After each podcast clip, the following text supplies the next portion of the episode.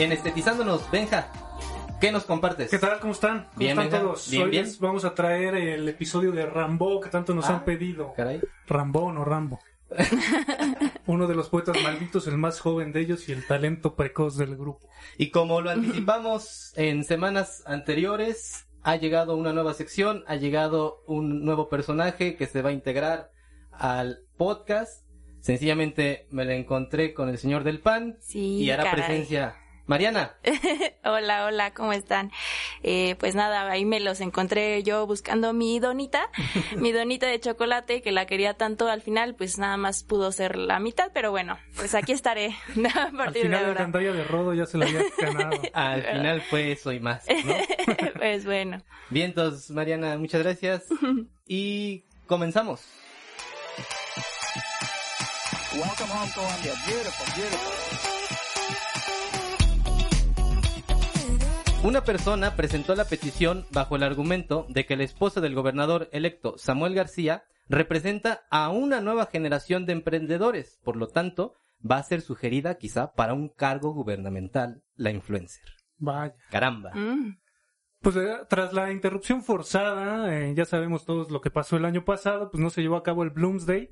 Este año sí, el 16 de julio hay Claro. Bloomsday. Ya todos los fanáticos de Joyce y de Ulises están listos para emborracharse, embriagarse, comer todo lo que comía Leopold Bloom y seguir la travesía que se relata en el libro. ¿Qué comía Leopold Bloom? Bueno, el productor Morris Gilbert hace un llamado urgente al público para que vuelva a las salas de teatro para tener excelente, ¿no? Es que la gente no está asistiendo a las funciones, así que por favor háganle caso. Ya es necesario. Vamos. Ya es necesario. Espérame, espérame, déjale, pongo el freno de mano. Ajá. Ahora sí, eh, yo quiero hacerles una recomendación. Eh, se trata de una exposición de arte, digo, con esto de que las galerías entre que abren, que no, que estamos en semáforo verde, que se sigue muriendo la gente y todo esto. Eh, hay mucha incertidumbre, pero esta exposición se inauguró hace un par de semanas en el Museo de Historia de Tlalpan y en la Casa Frisac, ahí en el centro de Tlalpan, por si quieren ir a ver. Eh, se trata de una exposición de pinturas de Yasamuar y de Eloy Tarciso. Claro. Eh, está muy interesante, a mí me gustan mucho estos, estos dos autores, les recomiendo. Mi querido Se llama Piano Forte, ahí por si les gusta la pintura, pero también la música, o sea, para que se den una vuelta. Eh, Eloy, te queremos. ¿Ya fuiste, Dani? Sí, sí, sí. sí. Ya te vimos por ahí. Bien, entonces.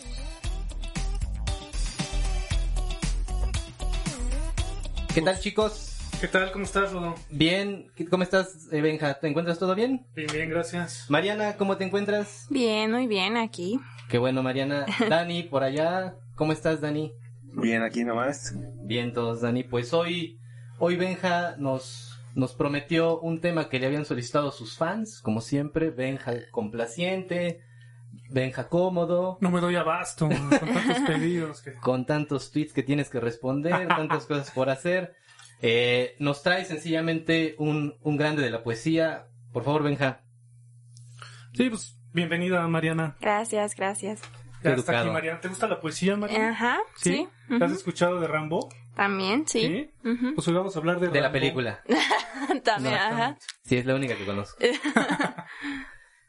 Pues, ¿qué podemos decir de Rambo? Primero, es el poeta más joven de, de los poetas franceses y posiblemente el poeta más joven de toda la historia. ¿no? Claro. Comenzó a escribir a los 16 años y para los 19 ya tenía la obra que conocemos hasta, hasta el momento, ¿no? Después vienen circunstancias adversas, ajenas, y se retira de, del ambiente, ¿no? Pero ¿cómo empieza todo? Empezó a escribir a los 16 años, empezó a, a- a interesarse por el, por el, eh, por la bohemia, por los poetas parnasianos. Casi raro, ¿no? Casi no se daba en esa época, ¿no? Sí, Casi pero- era muy extraño. Imagínate un escuincle de a los 16 años y buscando eh, encajar en estos grupos, ¿no? Que adopta ya casi como una, una postura como de adulto. Sí, bueno, de lo que se dice sobre la obra es eso, precisamente es una obra muy madura, es una obra de mucha experiencia, es una obra de mucho bagaje, de mucha de muchas tablas, pues que nadie se explica cómo cómo llegó a, a ser tan tan grande en, en un momento tan corto de la vida. Claro. ¿no? Es, es- es- eso es lo más, lo más significativo. Hay dos obras cumbre, son prosa poética, eh, una temporada en el infierno y la otra son las iluminaciones, ¿no? Es lo más conocido de, de, de Rambo, sin embargo por ahí también hay poesía, poesía en verso. Gozaremos de escuchar al, al joven francés recitar algo de poesía. pues ojalá que nos, que nos pudiera leer algo, ¿eh? No estaría mal. Pero se lo lee en español. ¿no? también, también. Claro, claro. ¿Qué sucede? ¿Qué sucede con Rambo? Eh, lo primero que hace para llegar a, a París y empezar a, a frecuentar estas eh, cúpulas poéticas es escribir una, escribirse, cartearse con, con Verlaine, que Verlaine también es otro monstruo, Otro gigante. ¿no? Ajá. Sí. otro monstruo, otro de los llamados poetas malditos, que fue incluso él el que, el que los, los bautizó así, ¿no? Y les dedica un ensayo, Claro. un ensayo completo eh, a lo que viene siendo Baudelaire, Verlaine, Ajá. Rimbaud, Mallarmé, ¿no? Claro. Básicamente. Entonces empieza a cartear, eh, Verlaine ya encuentra ahí en la poesía cosillas interesantes y le dice, pues vente a París, acá te, te acogemos. Te apadrino. ¿No? Y en el sentido de coger grande, ¿no? Sí, sí, en el sentido amplio de la O palabra. sea, lo iba, a re- lo iba a recibir con todos los, los honores, ¿no? Entonces lo llevan a, a París, eh, todo el grupo de los parnasianos, todos los poetas de la época quedan pues deslumbrados con este escuincle que ya estaba haciendo insolencias, ¿no? Ahí en la poesía. Y eh, bueno, Verlaine es el que con el que trasciende más la relación, ¿no? Entonces pasa de una relación amistosa a una relación cariñosa un poco más cercana. y empiezan a viajar de París a Londres, de Londres a Bélgica, que Claro. Verlaine era, tenía padre belga, entonces pues tenía por ahí las raíces. Y pues ahí viviendo su, su idilio, ¿no? Porque lo, lo describen y lo vemos ahí en las fotografías en la portada de los libros a Rambo, pues sí muy joven, con una carita ahí como muy este Todavía. Pues aniñada. Ah, Sí, ¿no? exactamente, esa carita aniñada, esos pelos rebeldes ahí castaños, que pues enamoraban a cualquiera, ¿no? Y Verlaine pues no se, no se quedó atrás, estaba recién casado. me No, pero Berlín que- sí se veía feo. No, o sea, Berlín- Berlín sí era así como... Era como- un calvo, Sí, ¿no? O sea... un poquito chatito. Ajá. O sea, como Sócrates. ¿no? Ándale, sí. Bueno, pasaba como, como Sócrates, ¿no? Con Alcíbiades. Exacto. Así es, así es. Se repite la historia. Se repite la historia. Entonces, pues, empezaron a tener esos, esos amoríos, ¿no? Muy tortuosos. Decían también que eran muchos pleitos, amor apache, eh, gritos por aquí, gritos por allá, frecuentando burdeles, haciendo escándalos, ya sabes, bebiendo absenta como, Casi no se daba. como casi no se daba, eh, opio, todo, todo corría en esas fiestas, ¿no? Y además la poesía, pues, era el telón de fondo y lo más importante, ¿no? Eh, cuando llegan a Bélgica, después de haber recorrido, te digo, algunas partes de Francia, Londres, y llegan a Bélgica, y pues el chico Rambo ya estaba un poco harto de este señor que pues estaba absorbiendo toda su juventud, ¿no? Y toda su, su vena poética, y, y, pues se le ocurre decir que, que pues hasta aquí llegamos, ¿no? Yo ya me voy de Qué aquí. ya. fuerte. Lo que toda quien- relación no quiere escuchar. No eres tú, soy yo. Exacto. ¿no? todas esas, ¿no? Entonces, pues esto al parecer no le cae nada bien a, a Verlaine, que estaba un poquito enganchado, digamos. Mm. Consigue un arma. y Casual, dice, ¿Te vas? Pues no, no te vas, ¿no? Todo, No todo te o vas. nada. Tengo dos tiros y son, tienen tu nombre, ¿no? Por fortuna no era nada bueno En puntería. en puntería y solamente hirió por ahí una, una mano de Rambo, cosa que le pues le granjeó dos años de, de prisión a Berlín, ¿no? Rambo salió ileso afortunadamente y después escribió una temporada en el infierno. Pero le ha de haber tirado a una distancia considerable. Porque para No, nada más darle en la mano. o sea, sea, no eran ni dos metros, yo creo. ¿no? no, O sea, simplemente el tipo era poeta y no era pistolero, afortunadamente. Porque Claro. todavía faltaba que escribiera la temporada en el infierno. ah, sí, te- te- que todavía no estaba. ¿no? Pero ¿qué ocurre con esta arma, no? Me encuentro con una noticia de que la famosísima eh, eh, casa de subastas de esta Christie's, que Ajá. está en, en Francia, pues la subastó en, en el 2016, la encontraron por ahí en una colección privada, la compraron. Los fetichistas. Así es, y dijeron, pues esto tiene valor poético, tiene valor cultural, tiene, Conceptual, tiene todo. interés para los coleccionistas, vamos a, vamos a A subastarla. subastarla. Ellos creían al principio que, bueno, sus expectativas iban entre 50 mil y 70 mil euros aproximadamente, que ya es una cosa considerable, Considerable. ¿no? La cuestión es que llegó a casi al medio millón de euros, ¿no? Esta No, subasta. Medio millón de euros por la pistola con la que Verlaine asestó dos tiros a su amante. ¿Tú qué Benja, que luego por- portas armas, pero no pistolas, sino verbales? Este, ¿Comprarías el, el arma? ¿Hubieras comprado esa, esa arma? Mira, si tuviera dinero la hubiera comprado. Ahí Sí- tenerla en tu comprado, pared sí, ahí. claro, güey. O sea, pero ¿cómo es de que llegas a casa de alguien y ves ese revólver? Imagínate, te llegas a mi casa, te presumo el revólver con el que Verlaine... Y yo así, ah, pues está chido, ¿no? No, O sea, Rodo, tiene, tiene todo un valor histórico.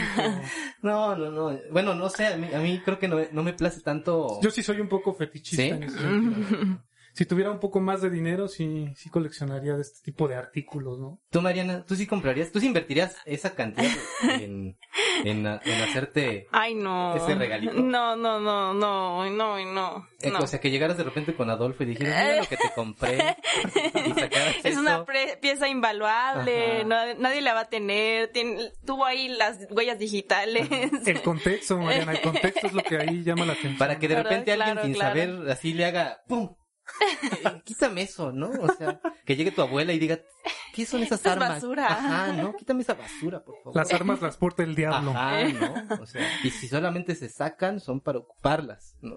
Así Entonces, pues, digo, no sé, este, que sea cuál. Bueno, y después del incidente, la- lo curioso ocurre después del incidente, porque si bien es cierto que, que Rambo escribió eh, una temporada en el infierno y posteriormente fueron publicadas las iluminaciones, después viene un silencio autoimpuesto por el propio Rambo que pues ya a los 19 años ya había hecho y deshecho en la poesía, ya había cambiado toda la poesía francesa. Lo que nosotros ni en dos vidas podemos hacer. Ni en tres, yo creo. Entonces, este, pues decide ya dejar de escribir, ¿no? Decide dedicarse a una vida de aventurero, a una vida de viajes. Se sabe que traficaba marfil, que traficaba armas, que viajó en un- con un circo. O sea, de una vida ya completamente aventurera, ¿no? Así. Hasta que finalmente, bueno, y después también de traficar con esclavos en África, eh, se cae de un caballo, se le descubre un tumor en, en una pierna, en la pierna derecha, si no me equivoco, se le tiene que amputar y muere a los 37 años, ¿no? No, ma. ya renegando completamente de su, de su obra, de la poesía y de la vida esta bohemia que había llevado muy joven. ¿no? Que ahí sucede algo contrario con, de repente, por ejemplo, desde la pintura, con, con ciertos pintores que de repente emergen de otras áreas, como Gauguin. Kandinsky, muchos ya de estos de la modernidad, que tienen ya un oficio completamente ajeno a las artes, y de repente dicen, voy a dejar, ¿no? A la goma todo esto y voy a dedicarme a ser pintor. Y con Rambo sucede lo contrario, ¿no? O sea, entra en el mundo intelectualoide y dice, a la goma todo esto, voy a dedicarme al mundo banal. Ya lo vi todo, ¿no? Ajá, no, o sea, qué fuerte. Y, y- y realmente la poesía era lo que denotaba, ¿no? Que él había visto todo, no sé dónde, no sé Ah, cómo, sí. esa intuición, esa, eh, esa forma tan natural de, de hacer la poesía. Sí, sí, sí, es como muy, muy fuerte. Oye, Rodo, y ya en ese tema, o sea, ¿cómo, cómo, se da a la par este, digámoslo así, esta tendencia como simbolista en, la cuestión del lenguaje con, con las vanguardias? No sé si, si hay allí como alguna relación. Pues hasta donde mal recuerdo, y ahí Benja también podría complementar, eh, Julián Mareas tiene el manifiesto sobre el simbolismo, eh, donde yo básicamente no, no lo he leído a diferencia de los otros manifiestos, quizá por la tradición, ¿no? Que siglo XIX a lo mejor todavía no era el siglo fuerte de leer manifiestos. Eh, pero Mareas decía que el, el simbolismo era como revestir la forma de una idea sensible. Que pues queda como muy ambiguo. O sea, la neta, ¿no? O sea, No, ¿cómo- ya con eso ya. cómo revistes una forma bajo una idea sensible. Quizá en, en, en la literatura, en la poesía, quizá pueda estar más evidente, pero con un Gauguin, o sea, ¿cómo revistes esa forma en una idea sensible cuando quizá hay una sensibilidad previa con el impresionismo, con los nazarenos, con los prerrafaelitas, etcétera. Sí es, creo que a nivel visual a mí se me hace como más Y, complicado. y eso ya sería como una, una puerta de entrada como a la abstracción. Sí, no, más bien la, la abstracción se cinde del simbolismo, más bien eh, dan como pequeños pasos de lo que van a ser ya las emancipaciones y propuestas de todos los artistas en las vanguardias. El simbolismo lo único que hace es un eje completamente aparte, pero va a ser del lado del expresionismo quien va a dar la pauta para las para la abstracción en el sentido estricto. Kandinsky viene, digo aquí un paréntesis nada más rápido. Kandinsky viene de un movimiento que se da en Múnich que se llama Der Blau Reiter, que es así como el puente azul, el jinete azul mejor dicho, y, y es un movimiento expresionista. Y de ahí va evolucionando hacia lo que conocemos la abstracción. Pero sí, el simbolismo no. O sea, el simbolismo nada más sigue como paralelo a, a lo que van a ser las, las vanguardias tiempo después. Sí, como que es un precursor del surrealismo. ¿no? Así es. ¿Del surrealismo? Del... Ah, Sí, de la- este- en poesía, en poesía, en la Ujú. poesía surrealista, Ajá. sí es como Sí, sí, claro. un precursor Rambo. Sí, sí, sí, sí, sí. Este, ¿Dani nos va a preparar algo de, de lectura o, o, o más al ratito, Dani?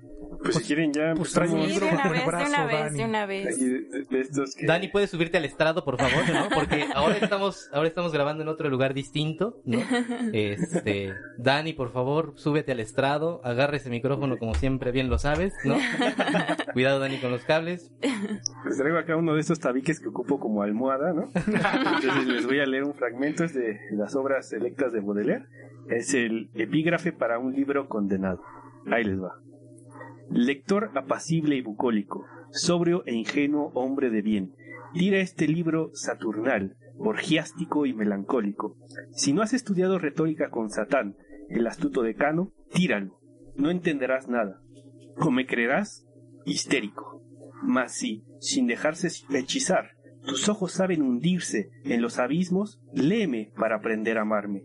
Alma singular que sufres y vas buscando tu paraíso, compadéceme, si no, te maldigo. Ajá, ¿eh? Ahí me- está todo el malditismo. ¿eh? Exacto. No sé si abrazar a Dani o empujarlo. ¿no? Sí. Va, va a ser de un, precisamente de uno de los poemas de, de Baudelaire, de donde se menciona eh, este, a, lo- a los poetas malditos. Baudelaire solo lo dice así como esa estirpe de, de, de gente oscura, de gente eh, de esta triste, pesimista, melancólica. Y después Verlaine va a tomar eso como pretexto para hacer todo el, el, el ensayo de los poetas malditos, ¿no? Y así van a llegar hasta nuestros días. Maldita sea, ¿no? Porque, luego a veces- porque también a veces luego hay confusiones baratas de lo que es el poeta maldito, ¿no? Así es. ¿No? Entonces, Sa- saludos a mi amigo el, po- el poeta malito. Ese es el poeta malito. el poeta malito. Desde ¿no? aquí con todo mi cariño. Claro. Dentro de esas particularidades que de repente hay en la pronunciación, ¿cómo sería la pronunciación correcta, Dani? ¿De qué? De Rambo. O sea, no sé- ¿Rambo? ¿Así? Sí. Tal cual. Ah, bueno, pues así como la, Ajá. Así como la pronuncia Dani, pues bueno, eh, eh, eh, a nivel fonético hay asociación con la película, ¿no? De nuestro Silvestre Stallone, Rambo. ¿no? Rambo. ¿no? El Rambo que todos eh, llevamos dentro, directa o indirectamente. Y como sabrán, pues eh, First Blood está, está basada, ¿no? Bueno, es, es, es conforme tiene eh, la película basada en la novela que hace David Morel, pues Morel confiesa que Rambo y Rambo, pues no son nada más coincidencias. Sí, el personaje de Rambo, película, está influenciado en el poeta francés. Inclusive se llega a decir que la primera película tiene un poco los och- las, ocho par- las ocho partes de Temporada en el Infierno. Ah, caray. Ajá. Entonces, eh, no es como coincidencia. O sea, sí hay una referencia, y él, y él incluso lo menciona, que quería también de esa manera emular fonéticamente al poeta maldito, pues de esa manera.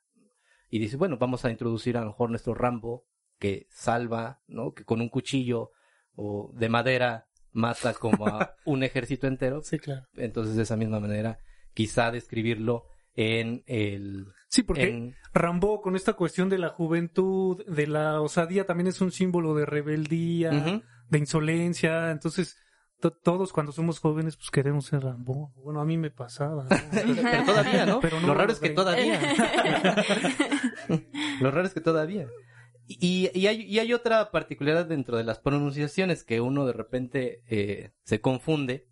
Este jugador que platicamos hace rato, eh, Eric Cantona, que me acuerdo que hace mucho tiempo se hizo popular cuando salían en las en los comerciales, creo que de Pepsi. Ah, claro, sí. sí. eh, donde hacían sus, sus jugadas mágicas, ¿no? Este, pues bueno, a este jugador en su época de, de apogeo en el Manchester United llegan a entrevistarlo al término de un partido y pues dentro de esas entrevistas curiosas de estos entrevistadores perspicaces, le empieza a preguntar cuáles son sus, sus curiosidades, sus intereses y demás. Y dicen, bueno, pues a mí me gusta eh, Jim Morrison, Pablo Picasso, y empieza a tirar la vara alta, ¿no? Así, casi, casi, Marcel Duchamp, ¿no? Eh, Beckett, ¿no? Y dice, Rambo. Y entonces, eh, este periodista, pues se va como con la finta y llega inmediatamente a escribir su nota periodística para publicarse. Y pues el periodista se confunde y piensa que es Rambo, pero el, el de las películas, Sí, el, el- Silvestre el- Stallone, ¿no? Y entonces el güey se equivoca y así lo pone en el periódico. Todos los aficionados empiezan a- a- a hacerle llegar a Cantona fotografías de Rambo a su casa. Cuchillos, ametralladores. Sí, sí, ves que luego traía, en la 2 creo que La traía una, una, una bandita roja aquí, también así, pelo, pelo así abundante, le empezaba a llegar a su casa, pero a raíz de la confusión en la- a la manera de pronunciarlo. Entonces, pues, les pido cuidado con eso, nada. Sí, sí les pido, ¿no? Este, Saludos a Cantona. Que por cierto, ahí está el pasado oculto de Rodo, ¿no? Que, que practicó el, el fucho Ah, en algún es. momento en Puebla, ¿no? así Ah, es, con, con el Atlético Maquiavelo, ¿no? Así es, ¿no? O sea, yo jugaba así como, pues en la banca y, o sea, hacía de todo, ¿no? O sea, partía las naranjas. Las aguas, las tallas. todo. Creo que lo que mejor me quedaba era partir las naranjas para el medio tiempo y que ya los jugadores llegaran deshidratados, ¿no? Porque pues yo no juego ni un carajo, pero pues el chiste era convivir, muchachos, ¿no? Se puso la del Puebla, Rodo. Así es, así es. Bien, ¿que traes este, todavía hay algo más? Este, Listo. ¿listo? Este, Dani, Marianita, nada. Perfecto. Pues es momento de hacer un pequeño corte y anunciamos nuestros anuncios y regresamos.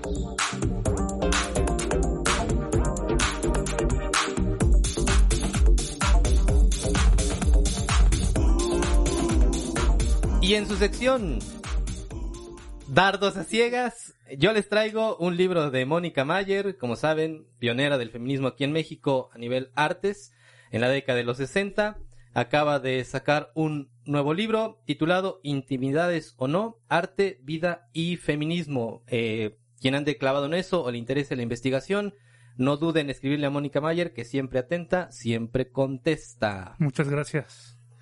Bueno, yo para aprovechando aquí el tema de Rambo, pues, les traje dos libritos, Iluminaciones y una temporada en el infierno, precisamente los dos eh, libritos de, de prosa poética más importantes de Rambo en la colección de Mar de Poesía de, editados por la Universidad Veracruzana. ¿no? Que son buenos, siempre son Muy buenos. buenas ediciones, chiquitas, portables y son bilingües. Coquetas, la neta están muy Se chidas. las recomiendo. Bueno, yo les traigo una recomendación de Paso de Gato, Mm. que es una editorial, pues, de los libros de, ajá, de, dra- de teatro. Y con este libro de Mario Cantú Toscano, es, es un nuevo, es un nuevo libro que es La filosofía de la dramaturgia, Oh. una ontología del acontecimiento público. ¡Ah, su madre! Mm. Vámonos. Vámonos con ese título. Sí, es- esta es una coedición realizada por la UNAM y ah, pues Paso de Gato. Entonces ahí pues busquen el libro en la librería Paso de Gato. Mariana no se anda con, así con nimiedades, ¿no? O sea, cosas perversas. Pues ahí les va la mía. ya saben, así con, con mis gustos excéntricos y todo este rollo. Eh, ¿Ubican a Jonathan Hyde? No, No, pues, ¿qué pasó? No. Tienes, que- tienes que actualizar. déjenme, yo sigo viviendo quién con así ya un arcaico, ¿no? No, pues mira, te platico rápidamente. Pues se trata de un psicólogo social este, formado en, en Estados Unidos, en la Universidad de Yale y en Pensilvania, y eh, trae una propuesta muy interesante eh, que tiene que ver con la psicología social, con estudios de psicología cognitiva, eh, donde precisamente pone en cuestionamiento las ideas tradicionales que tenemos en filosofía y en psicología para pensar el tema de la moralidad, ¿no? Ah. Entonces, eh, yo sé que todavía hay mucho puritano que sigue creyendo en Kant y todo esto, pero pues hay que eh, echarle un ojo a estas nuevas propuestas muy interesantes. Y publicó un libro en 2018 ju- junto con Greg Lukianov que se llama La transformación de la mente moderna. Entonces, eh, pues vale la pena revisar estas nuevas propuestas, está muy interesante. Eh, su, su propuesta de, de- de- de pensar la moral no es con base en la racionalidad, como se había pensado durante toda la, la modernidad y hasta la fecha, sino a partir de los descubrimientos no científicos de eh, las ciencias cognitivas. Entonces pone el punto de eh, el énfasis en la parte de las emociones desde un punto de vista un poco más cercano a la neurociencia entonces por si quieren revisarlo se lo recomiendo el libro es difícil de encontrar eh, en físico pero está bastante Yo lo accesible tengo en en, copias, dice eh, Dani. Yo lo vendo en copias. ahí, ahí les paso mi número, ¿no? Este, no, pues lo pueden encontrar en libro electrónico y pues sale más económico y pues en cualquier dispositivo, ¿no? Entonces, pues adelante. Bien, entonces Dani, muchas gracias. Y para terminar, eh, pues ya tenemos conductor de la camionetita de Dani, ya tenemos productor. Víctor eh, ya nos está produciendo este remedio de podcast, entonces, pues gracias a Víctor nos vamos a escuchar de una manera mejor. Y Víctor es eh, parte de Estudios Cenizas de Luna, en la cual, en el cual, pues nos vamos a poder escuchar a partir de ahora. Y por último, también hay- no hay que olvidar quien nos dona amablemente los libros que regalamos en redes, librería este En, busca, del libro perdido. en busca del libro perdido con nuestra queridísima Yadira, que gracias a ella los libros les llegan a ustedes, a nuestro público. Gracias, Yadira. Vientos.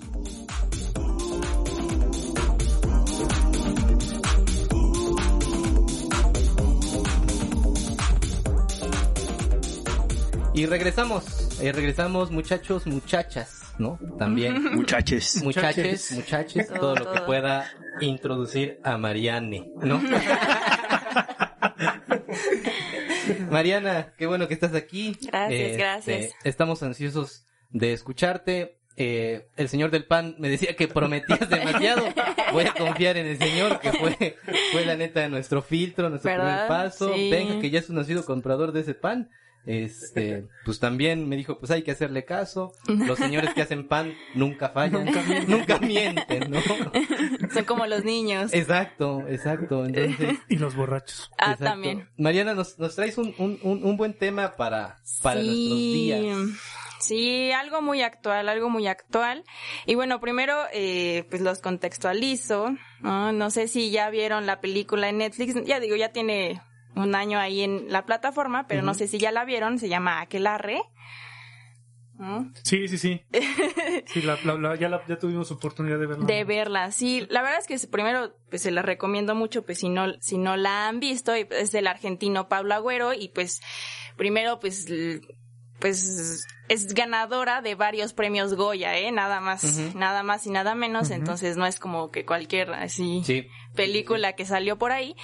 Y pues eso nos trae como un tema algo actual, ¿no? Que es, a mí me gusta mucho lo de la quema, ¿no? Y los señalamientos ahí, ¿no? Ahorita están mucho de, de moda, eh, ahí quemar en redes sociales, ¿no? Y ahorita ya está, ahorita en los, con los influencers, Claro. estamos muy metidos, eh, ¿no? De señalarnos a todos, eh, todo mundo nos, hay que tenernos con cuidado, hay que hablar con cuidado, hay que ser inclusivos, hay que cuidar el lenguaje, Sí, sí, porque sí. si no de repente nos van a caer a todos, ¿no? Y de repente ahí también se empiezan a, a- ¿no? Estos influencers agarran como pues ta- tal cual, como su aquelarre, ¿no? Como la, no es, el- la palabra pues es, eh, el, el prado del, del, de- del macho cabrío, eso significa el aquelarre, ¿no? Es el, el prado del macho cabrío, pero pues ahí los influencers literal están siendo como ahí sus fiestas paganas, ¿no? Tienen sus seguidores Claro. y que los, que los agarran fervientemente, ¿no? Entonces, eh, pues, pues nada, pues hay que cuidarnos y, y, mm, Veíamos hace poquito lo de el Partido Verde, ¿no? Que también nos, ajá, eh, nos, Ah, claro. nos hacía como referencia por el tiempo electoral. Un poco como, pues, a partir de sus, sus comentarios en redes, así- hicieron un pronunciamiento al voto a favor de nuestro queridísimo Partido Verde. Claro, sí, no, y digo, o sea, todos, todos empezaron a hacer las ex- las excusas de que no, es que fue algo muy, eh, fue inocente, nosotros no sabíamos que había Dios. vida electoral, ¿no? Este, yo no sabía, lo Soy- utilicé ese dinero para las chelas, hubo una, que lo dijo ajá, así. ¿no? Una beneficencia. Ajá, sí, Así, por favor, patrocínenos. ¿no? Ajá, ¿no? es algo igual que para acá, ¿no? Por favor. Este, pero sí, digo, eh, pues ahora, eh, pues digo, a lo largo de la historia, pues siempre nos tocó a las mujeres, ¿no? Este señalamiento, ¿no? De, de siempre, ¿no? Siempre nos decían las histéricas, ¿no? Que nosotras, y por eso, ¿no? Y que, y que nosotras siempre éramos, pues, no, pues por eso nos pusieron así, ¿no? Las brujas, pues las brujas ahí, pues Mm. siempre son las mujeres, ¿no? ¿Quién es la, eh, quién es la responsable de todo? Pues las mujeres, ¿no? Pero ahorita, pero ahorita pues se amplió un poco más con esto de la pandemia, pues, eh, ¿no? Pues todo el mundo se fue yendo a TikTok y todo el mundo es morboso, ¿no? Y entonces, ¿quién no se ha aventado las cuatro mil partes de un chisme ahí en TikTok? Porque pues simplemente pues nos gusta el chisme, ¿no? Claro. Y entonces, eh, pues todo esto de la Edad Media, pues lo vemos que, pues la verdad es que no, no hemos evolucionado mucho y seguimos diciendo, seguimos siendo, pues, ignorantes, seguidores nada más ahí de, de gente, em, pues que ni, ni va ni viene, ¿no? Nada más les gusta el, les gusta que los sigan, pues, ¿no? Sí, es muy típico esto, ¿no, Ma? Ma? sí, Lanzar una opinión al aire y bueno, pues no falta quien sin conocimiento y ah, como se dice, ¿no? A lo borras, te lanzas y apoyas y, y retuiteas y, dices Ajá. y, y quemas, te refieres a la quema de brujas, ¿no? ajá, sí, claro. Ya, ya nosotros tuvimos aquí un tema también, el primero, el de, el de Michel Foucault, ¿no? Ya Es- pasó hace mucho tiempo que no me acuerdo. de, de alguna manera esto era una quema de brujas, ¿no? Sí, sí, digo, o sea, les digo, o sea, esto de la quema de brujas, pues ahora se pasó a la quema de figuras públicas en, en cualquier sentido y bueno, y no solo figuras públicas, sino a cualquier persona en cualquier momento nos puede llegar una quema. en- A mí lo que me llama la atención, quizás en este sentido de los, de los influencers, es el, el posicionamiento de cierta, que quizá también indirectamente hacemos aquí, eh, quizás cierta información o sugerencia de, ¿no? o sea, como perfiles de ese, de esa figura arcaica del intelectual mexicano que escribía en las revistas literarias y que era el único que poseía un, un aparato crítico ante situaciones políticas, económicas, etcétera. Y que eran figuras de los intelectuales. Y hoy en día pareciera que pues ya están como amarras de tierra y que ya es un común y corriente como, como nosotros que pues estamos aquí, ¿no? Y el riesgo precisamente de emitir ciertas verdades y que la gente se las crea, Claro. pues yo siento que ahí está como la parte de, pues como siempre, como ese riesgo, ¿no? Esa mentada como posverdad si se puede llegar a, a decir. Sí, digo, ahí está el riesgo, o sea, que cualquier persona cual- en cualquier momento puede subir un tweet, un TikTok, un- en algún streaming, ¿no? De, de Twitch, lo que sea, y pues puede decir cualquier cosa y pues sí habrá quien se lo, justo que se lo, pues que se lo crea, ¿no? Entonces, ¿Quién sigue de aquí a alguien así como, por así decirlo? O sea, ¿alguien sigue así como al- algún líder, este, influencer? ¿A- ¿Alguien que esté así tuiteando, este, en TikTok? ¿Alguien sigue aquí a alguien así por el estilo? Yo no tanto como seguir, pero me gusta siempre los escándalos de Pérez Reverte, ¿no? Que cada semana nos trae algo- Ah. alguno bueno. Me gusta, me gusta, me gusta porque es muy activo y también tiene mucha gente a favor, mucha gente en contra En y siempre está ahí la tensión, ¿no? Crea como ese. Ajá, más que seguir, me gusta enterarme de eso. Que no sé qué tanto también sea realmente esa función del influencer, el crear eso que dice Benja. Esa tensión. ¿no? Ajá, o sea, sin, sin, sin decantarse, sino como decir, nada más ahí les va la bomba, ahí ustedes se peloteen, ¿no? O sea. Ahí ustedes, mm, ahí pelense Ajá, ustedes, ¿no? ¿no? Pues sí, sí, ¿no? Y digo, ya volviendo a la, a la película, ¿no? Eso, eso, pues, es un poco lo que, no, les digo, lo del morbo es algo que siempre a, a los humanos nos ha encantado, nos ha encantado, no somos morbosos por naturaleza, ¿no? Entonces, Sí. Oh, entonces, no, por en, en la película eso pasa, que el juez, pues, eh, el que va a, a, pues sí, a juzgar a estas chicas que hicieron una fiesta ahí en la noche, ¿no? Pero era una, era una fiesta ahí, pues, inocente. pues sí, inocente, ¿No? digo, nada más me pusieron a bailar a la luz de la luna. Una Sí, una fogata y encueradas, ¿no? Entonces, nada más. Lo cierto es que sí era una fiesta pagana, pero pues no tenía nada que ver con Sí, no, el demonio. con- Pero es que ya desde que dices pagana ya es así como de poco Ajá, rojo. exactamente, Claro, claro. ¿no? Y, y por lo que les digo de que es como ahorita que cualquier cu- cualquiera hace cualquier cosilla y luego luego, ay, es que este es, bueno, ahorita ya no nos no nos decimos que somos brujos y ni nada, ¿no? Pero este es este misógeno, este es machista, este es tal tal tal tal, ¿no? Eh, entonces, eh, pues sí, no, a este juez pues va, llega a tal extremo de, de pedirles a las chicas que pues literal hagan ahí, él, por- porque él quiere ver el, el rito como tal, el, la ceremonia aquí invocando al diablo, ¿no? O sea, les digo, es que el morbo, el morbo nos gana. Que apareciera el señor de las tinieblas ahí Sí, de verdad, literal, o sea, sí, porque este, no, pues no sé, eh, pues sí, digo, ¿no? Aquí, digo, no sé si alguien sea religioso o algo. Dani, Cuidado con lo que vayas a decir. porque Dani, Dani, com- compórtate, Dani. Dani.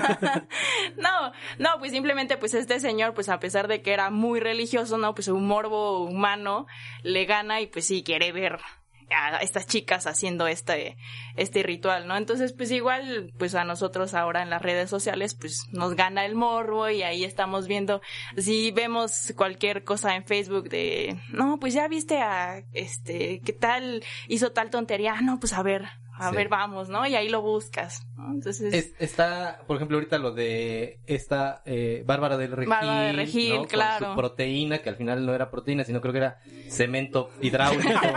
Este, Sí, ahí es ahí una cosa Ajá. ¿no? Algo así por el estilo. Y vemos como inmediatamente se vuelven trending nada más en esto que se vuelve incierto. Que solamente eres capaz de comentar algo en un espacio de X número de caracteres. Y entonces a partir de ahí surgen... Y protegido por la por el anonimato, ¿no? También. Porque nunca das la cara. Ajá. Acu- Acuérdate, creo que eso que una vez también mencionabas aquí, Dani, ¿no? O sea, cuando eh, mencionaba Benjamin en algún momento que a mayor amplitud siempre va terminando de producirse menor profundidad del contenido.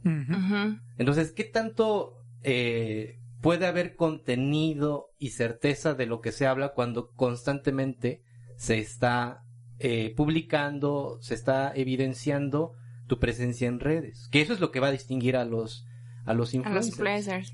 O sea, su veracidad cae en el hecho de que estén publicando diario, diario. sí, sí, sí, sí. ¿No? Y el número de seguidores, ¿no? Que ahorita que es tan es lo cabrón, importante. ¿no? O sea, ¿cómo- o sea, ¿dónde encuentras a esa gente que es capaz de seguir a de repente a personajes que uno cuando los lee dice, ¿cómo es posible que tenga tantos seguidores? O sea, ¿dónde queda ahí esa parte quizá de la psicología social de decir, Pues es que ellos no hablan de Rambo. pero bueno, también hay que tener en cuenta que están estos influencers, entre comillas, que se dedican a hacer contenido intelectualoide, culturaloide, y que también llegan a tener, entre comillas, cierto, cierto tipo de seguidores. Pero pues sí, va, va a aumentar un poquito más como lo que dice Dani, ¿no? O sea, pues sí, lo más quizá banal, como dices tú también, Mar, ¿no? O sea, Mm. el chisme y el interés puedan... Lo delicado Sí. es señalar, ¿no? Sí. Señalar, condenar y, y hacer esta cacería, ¿no? Claro, sí, sí, eso es, Eso es lo, mm, digo, no, ya no estamos en la Edad Media, pero parece que seguimos ahí en la Edad Media, ¿no? Pero pues bueno. La película es muy interesante porque las brujas están, bueno, para empezar no, no son brujas, o no, No sabemos son. si son brujas, no son brujas, sin embargo, ellas se encuentran en, en, en ese discurso de ser brujas una alternativa para ganar cierto tiempo, Sí. para librarse de la condena que les espera. Entonces no es como reivindicar a las brujas tampoco, como lo hacía la película de la bruja, por ejemplo. de- Ajá. No, ah, ya viene un tema de brujas también ya muy, O sea, muy, con... fu- muy fuerte, Ajá. pero en esta película no las reivindican, las devuelven a su contexto, que es el contexto de, eh, de los del, del poder femenino, ¿no? Porque finalmente son mujeres que, que más bien encuentran un, un poder respecto a los hombres que las están condenando. Pero entonces Sí, es, sí, sí es sí. como una especie de reapropiación de la figura, ¿no? Ajá, Porque antropológicamente, estructuralmente, siempre la bruja ha sido eh, como esa especie de, de posicionar al gran otro de la mujer, ¿no? Ajá. Como el gran otro excluido del discurso machista, heteropatriarcal, etcétera. Y, y que se le ha, eh, digámoslo, estigmatizado a partir de toda la carga semiótica que se le atribuye a, a- a la bruja, ¿no? Desde el Malius Maleficarum Ajá. y toda la tradición, etcétera, ¿no? como decía el medieval. Pero entonces esta reapropiación es como una especie de, de, de- de en lugar de negarlo, me lo apropio, lo asumo y ahí les va, ¿no? O sea, Sí, no sí, sé. sí. Sí, sí, sí. Te igual, igual un poco pasa también en, en la, esta película de, de la otra, de la, de The Witch. La bruja, Ajá, ¿no? la bruja como tal. ¿No? Que es, pues tanto me dicen que soy bruja, pues va. Esa es de soy bruja. ah, sí. Pues soy bruja y pues ya, ¿no? Pues todo lo, lo que implica ser, eh, ¿no? Y justo es Sí, pero estas, chicas son un grupo de chicas, son seis chicas, si no me equivoco. Sí, Lo asumen, lo asumen, ¿no? Sí. Y finalmente lo que enfrentan es eh, al hombre.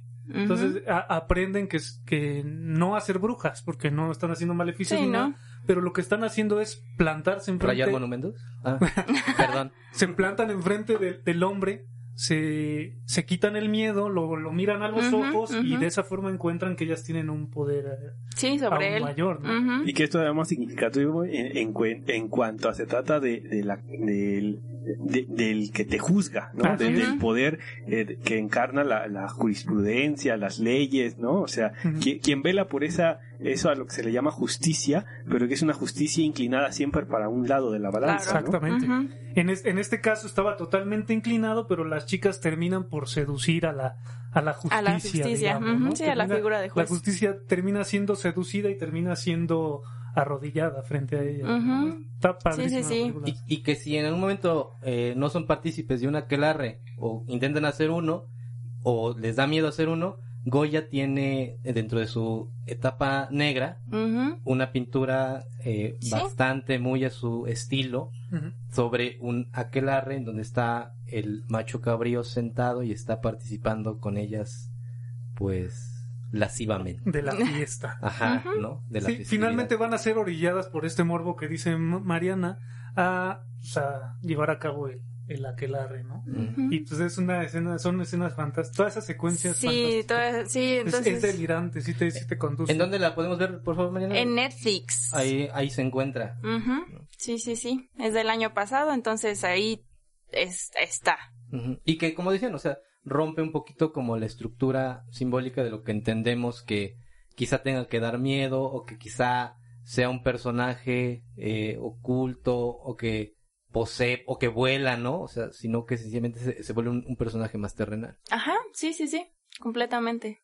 Y el poder de la palabra siempre, ¿no? Porque sí. además recuerda de repente como esa parte de las mil y una noches donde tienes que contarte o inventarte una Una ficción. Claro, para que para ganar continuar, tiempo. continuar y, vencer Sí, a la sí. muerte. Entonces así estas chicas empiezan a crear esta eh, esta ficción y le empiezan a decir a- a- al juez lo que lo que él quiere escuchar, ¿no? Ujú, ujú.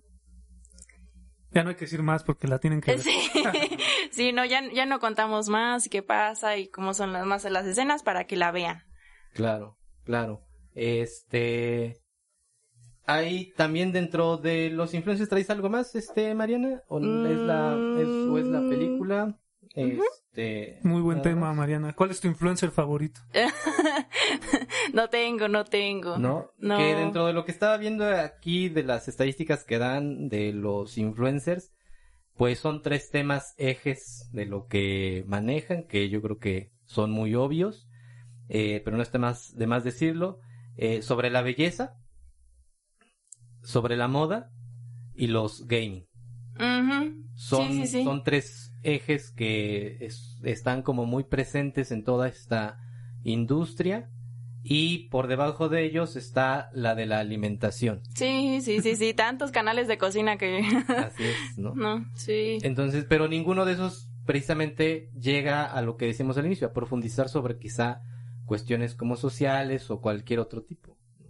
Se queda como nada más en lo que pueden llegar a consumir y que lo más evidente es que también es como para un público y a una edad muy, muy Muy específica. específica. Y que eso, eso también tiene que ver con lo que dice tu primo, el Byung Chul Han, ¿no? De la Ah. sociedad del rendimiento, Ándale. ¿no? Precisamente, Exacto. ¿no? Donde no solo uno se autoexplota, sino que además hay que tener esa, ese ejercicio de violencia contra el propio cuerpo para modelarlo de acuerdo a lo que se Sí. exige, ¿no? A- Al ritmo de vida, a las condiciones, etcétera, ¿no?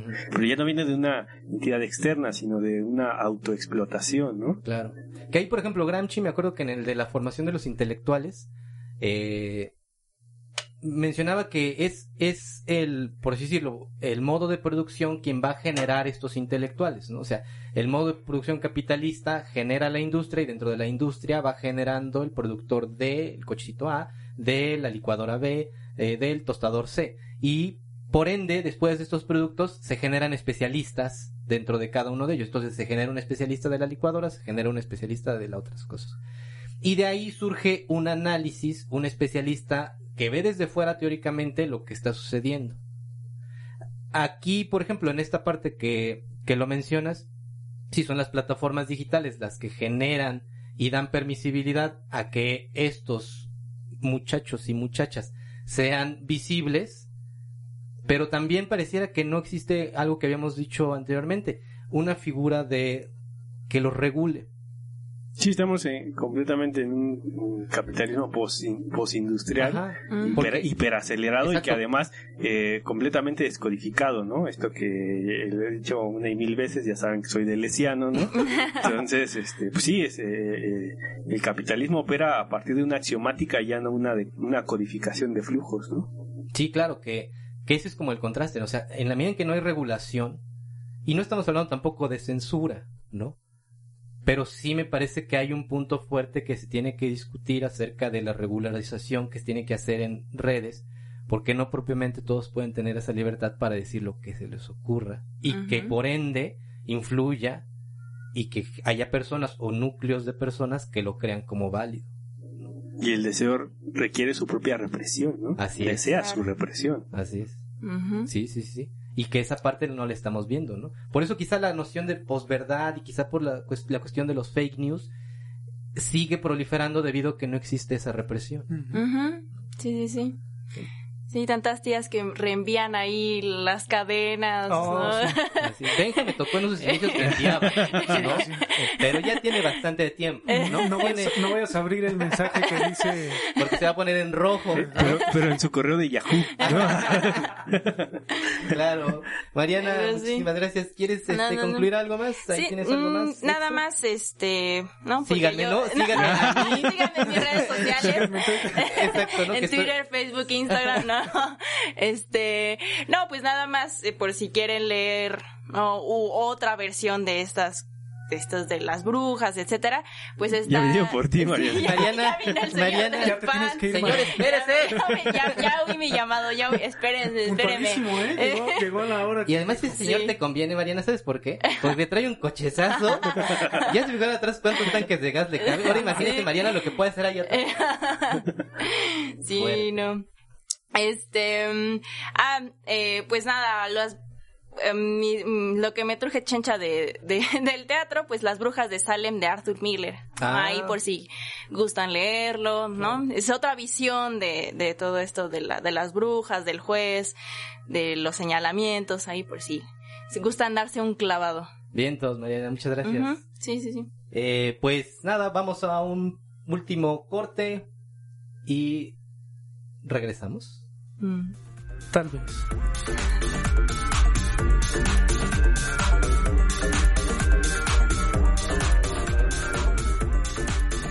Y en la sección Soy tu fan a fuerzas. Yo le voy a mandar un saludo como siempre y un beso también a Mónica GH, siempre está al pendiente. Eh, y también, bueno, pues a mi hermano ya no le mando porque está aquí al lado, ¿no? Pero, no, te saludo, Vic. Bueno, yo también paso a dar un saludo muy cálido y muy grande a Proctor. Ojalá que y ya no te metas en estas cosas este maléficas, Ay, por pensé que ibas a favor. decir, ojalá nos volvamos a ver pronto. No, no, maléficas, Pronto. maléficas, ¿verdad? Pronto, pronto. Yo quiero saludar a la psicóloga Patricia Escudero, que está corriendo en los viveros últimamente, Ah, y me dice que lo hace acompañada del, del podcast, ¿eh? caramba. Lo mira. hizo con tu luz y le funcionó muy bien, Ujú. así que adelante, pues qué Le mejor fue muy bien. ¿no? Tomó una botella de ajenjo y nada más corrió. Y se, y se Exacto. entre los árboles. Entre los árboles yo la vi ahí acostada. Saludos. Yo le quiero enviar un saludo a Andrés Holguín, que nos hizo o nos me hizo llegar este libro que traigo, que se llama Antología de la Poesía Francesa. Qué bonito. Lo quiero Mm. agradecer, es un fiel seguidor de redes sociales. Como ellos queremos mil, ¿no? Y saludos a los ganadores de la ah, dinámica claro. recientes, ¿eh? Al ridículo de, de Marquito, ¿cómo está? Marquito Bello. Marquito Bello, que se ganó un libro. Este, y no recuerdo al otro ganador, pero estamos publicando en redes. Eh, síganos en redes. ¿Va a haber más? Habrá más kilos y kilos más de libros. Saludos también al acosador de libros. Ah, el acusador. siempre está al también. pendiente también. A mi Jess también. A mi Jess que creo que nunca le he saludado. Sigan al acosador en YouTube. Así es, ¿no? Eh, pues nada, queremos agradecer. Este, Dani, muchas gracias. No, a ustedes, un gusto. Mariana, bienvenida y muchas Gracias, gracias. gracias. Mm, gracias. Benja, Gracias a todos. Mariana, bienvenida. Víctor, muchas gracias. y exacto. Gracias. Y Víctor, muchas gracias. Te toca manejar. Ya sabes que de aquí nadie maneja más que yo, pero ya no lo haré, ¿no? Gracias. Yo soy Rodolfo y pues nos estamos viendo, escuchando próximo jueves, otro tiempo en otro podcast.